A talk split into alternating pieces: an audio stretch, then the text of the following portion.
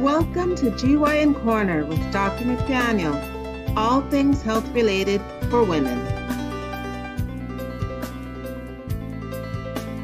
Good morning. This is Dr. McDaniel at GYN Corner. I'm a board certified obstetrician gynecologist in New York City, and I'm bringing to you all things health related for women.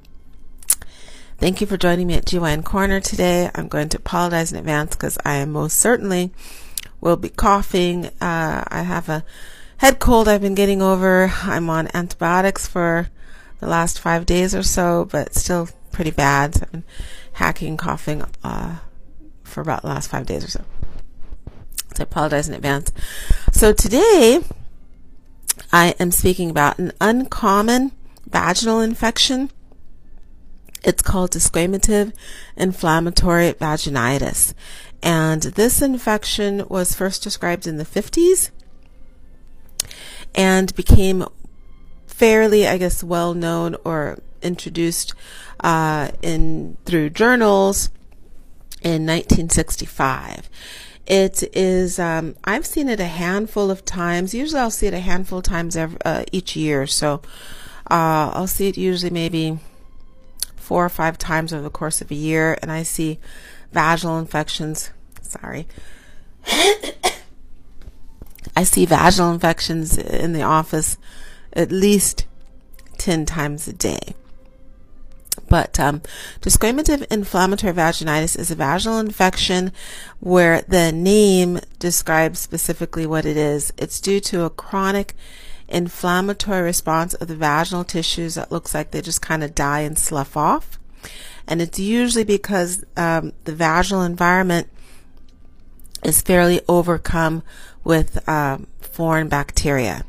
So it's quite often when someone has a vaginal infection that the infection is due to bacteria that should live in the intestine, stool bacteria.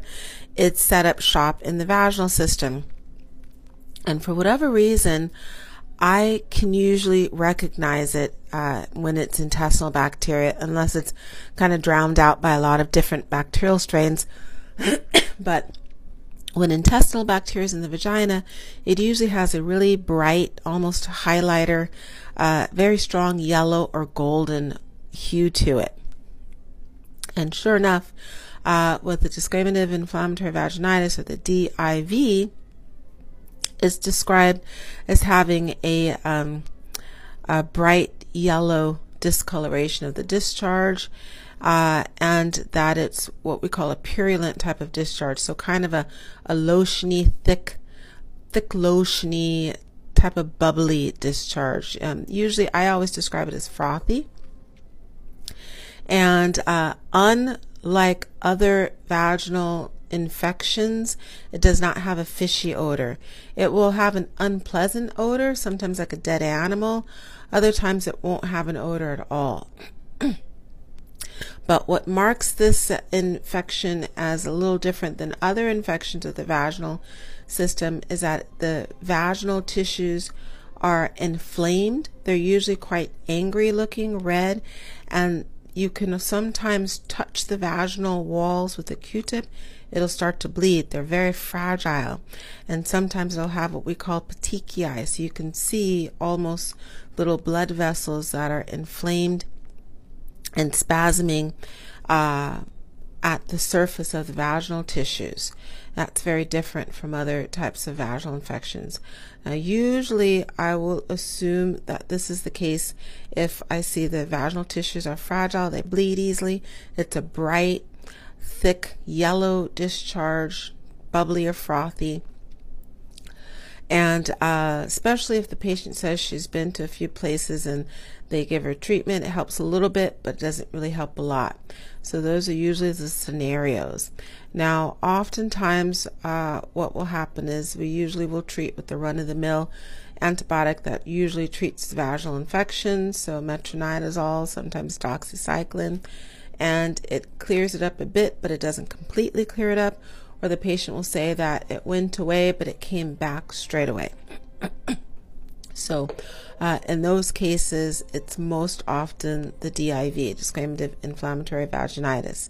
Now, you can make the um, diagnosis uh, microscopically also. You can take a sample and you'll see mostly sloughed off vaginal cells and very little bacteria because the vaginal cells are just overcrowding the slide.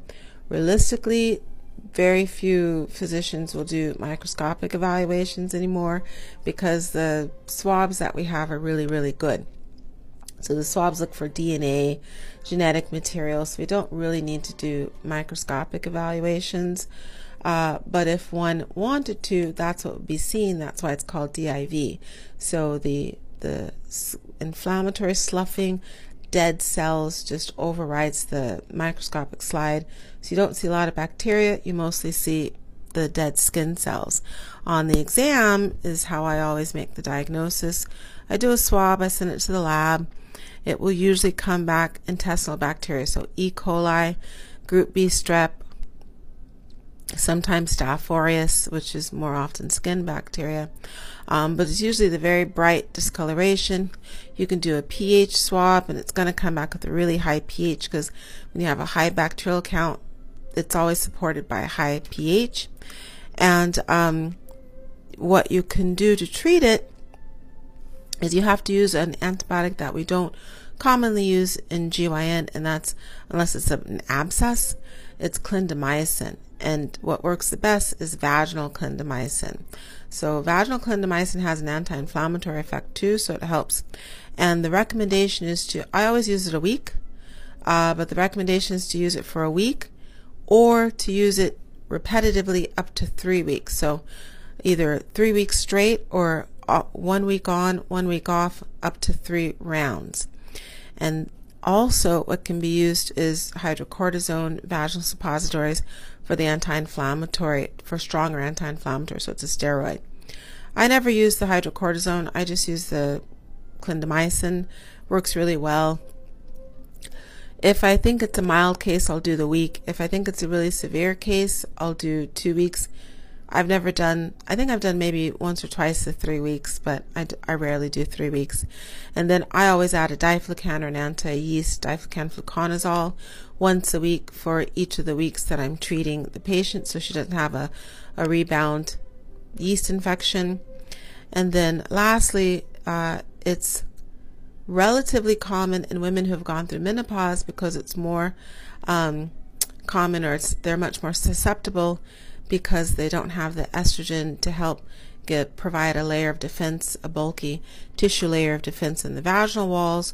So if it's someone who's gone through menopause, you also want to, I guess, rotate that um, with vaginal estrogen cream. So I would give anyone who's gone through menopause a week of the antibiotic and then a week of vaginal estrogen, week of antibiotic, a week of vaginal estrogen, and then allow her to have at least four to six weeks of the vaginal estrogen to help provide that support in the vaginal tissues and to allow the treatment to work better and to last longer.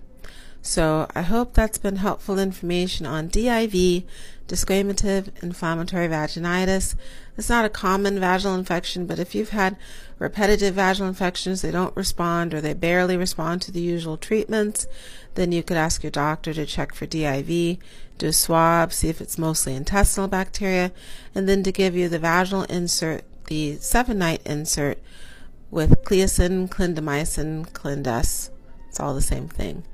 Uh, thank you very much for joining me here at GYN Corner. Hit the like, subscribe, follow buttons on Facebook, YouTube, and then leave a review on Apple Podcast if you can.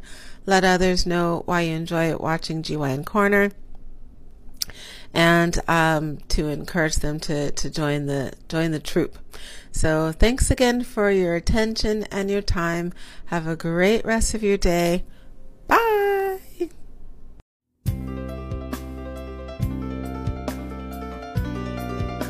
Thank you for joining Dr. McDaniel at GYN Corner, all things health related for women.